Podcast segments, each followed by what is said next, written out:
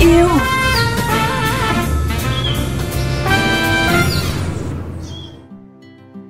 Hà Hương xin gửi lời chào đến quý vị và các bạn đang cùng lắng nghe chương trình Thành phố tôi yêu trên kênh VOV Giao thông Mekong FM 90 MHz, phát định kỳ vào sáng thứ năm và phát lại vào sáng thứ sáu hàng tuần. Quý thính giả có thể đón nghe chương trình trên VOV Giao thông Mekong FM 90 MHz hoặc theo dõi qua livestream Mekong FM 90 MHz, nghe trực tuyến tại trang web www.vovgiao thông.vn, chọn kênh Mekong FM. Chuyện gì đang xảy ra?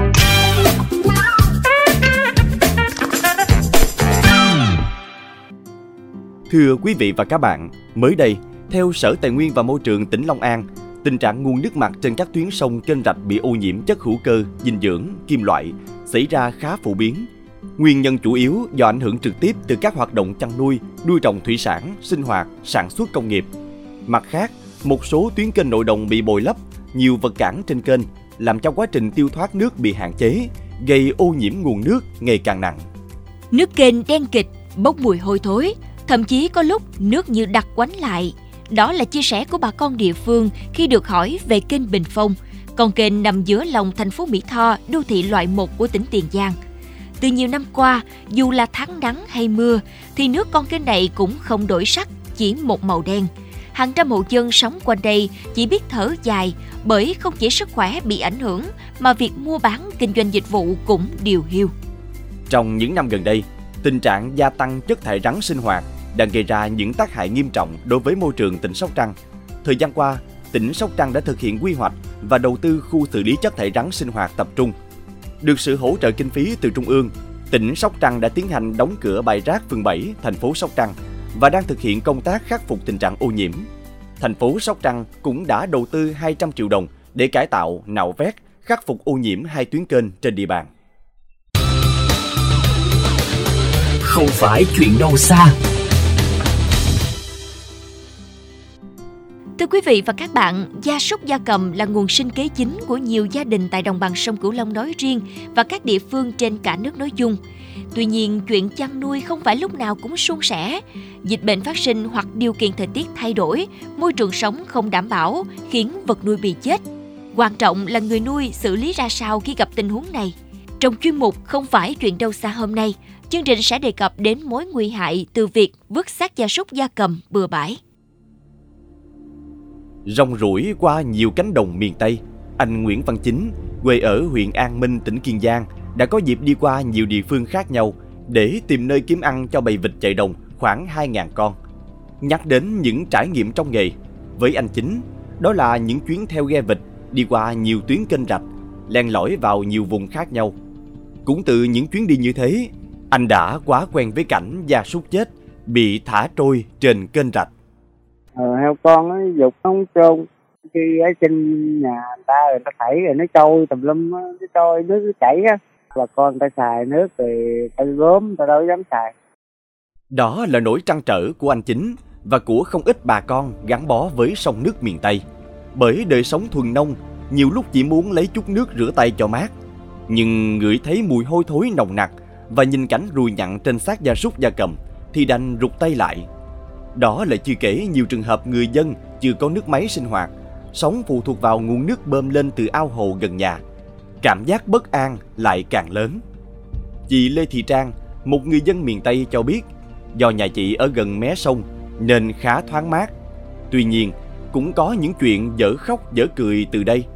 Có hôm, người thân trong nhà dẫn bạn từ thành phố về chơi, ngủ lại. Đêm đến, chị mắc mùng ở ngoài hiên, hướng về mé sông để khách ngủ, vì khách thích cảm giác hòa mình vào thiên nhiên, tận hưởng gió sông mát rượi. Đến nửa đêm, Chị bỗng giật mình khi nghe tiếng vị khách gọi. Cho biết có mùi gì rất khó chịu sộc vào. Cầm đèn pin rọi xuống. Chị giật mình khi thấy con vịt chết, To chừng mấy ký, Bọc trong cái túi ni lông rách, Đang tấp vào bên hông nhà, Ngay chỗ vị khách ngủ. Vậy là nhà chị có một phen ngượng ngùng với vị khách phương xa. Chị Trang cho biết. Trời, nhà gần mé sông mà nhìn thấy hả? Heo gà rồi chết rồi, ta dục trời, nó thúi, nước không dám xài luôn ra thấy là trời nó thúi rồi bu thôi nó nhịn lình mình nổi xong thấy thì nhiều khi thấy ghê mà không biết ở đâu cho về bắt đền ai cũng biết bắt đền ai nữa Còn với ông Phan Bách Thắng ở huyện Cờ Đỏ, thành phố Cần Thơ, khi được hỏi về việc bắt gặp xác gia súc gia cầm bị vứt bừa bãi, ông lắc đầu ngao ngán. Những khi con nước thuận lợi, ông vẫn thường đi đặt giớn để bắt cá. Có hôm, cá chưa thấy đâu thì đã phải ngập lặng bên cạnh những xác vật nuôi bị vứt bừa bãi, đang phân hủy. Trời, cái đó thấy nhiều hay không, nó trôi tùm lum hết trơn.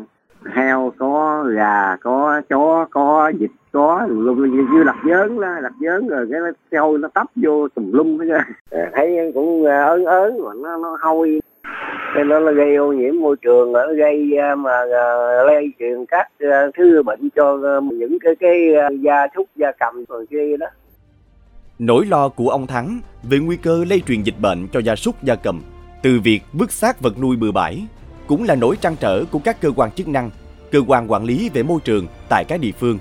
Đơn cử như tại tỉnh Tiền Giang, Bến Tre hay một số địa phương khác, có những thời điểm dịch tả heo châu Phi lỡ mầm long móng bùng phát mạnh, heo chết số lượng nhiều. Thay vì được xử lý bằng hố chôn đúng quy cách, đảm bảo khử trùng môi trường, thì có những xác heo đã phải trôi dạt theo đám lục bình, đám dừa nước. Không chỉ gây khổ sở cho đời sống người dân hai bên bờ sông, bờ kênh, mà hành vi vứt xác gia súc bừa bãi này còn làm tăng nguy cơ lây lan dịch bệnh khi mà nguồn nước để tắm gia súc cũng như cho gia súc ăn uống phần lớn được lấy từ sông rạch. Dịch bệnh có khả năng lây lan, trong khi đời sống người dân bị đảo lộn, cũng chỉ bởi những cái tiện tay vứt xác gia súc gia cầm. Quý tín giả thân mến, tiếp tục luận bàn về những mối lo xoay quanh việc xử lý xác vật nuôi không đúng quy cách. Chuyên mục Thêm yêu thành phố sẽ cùng quý tín giả tìm hiểu về những quy định của pháp luật trong việc xử lý các trường hợp vứt xác gia súc gia cầm bừa bãi. Đồng thời, một số lưu ý trong việc xử lý hợp vệ sinh đối với xác vật nuôi cũng sẽ được đề cập. Mời quý tín giả cùng theo dõi. Thêm yêu thành phố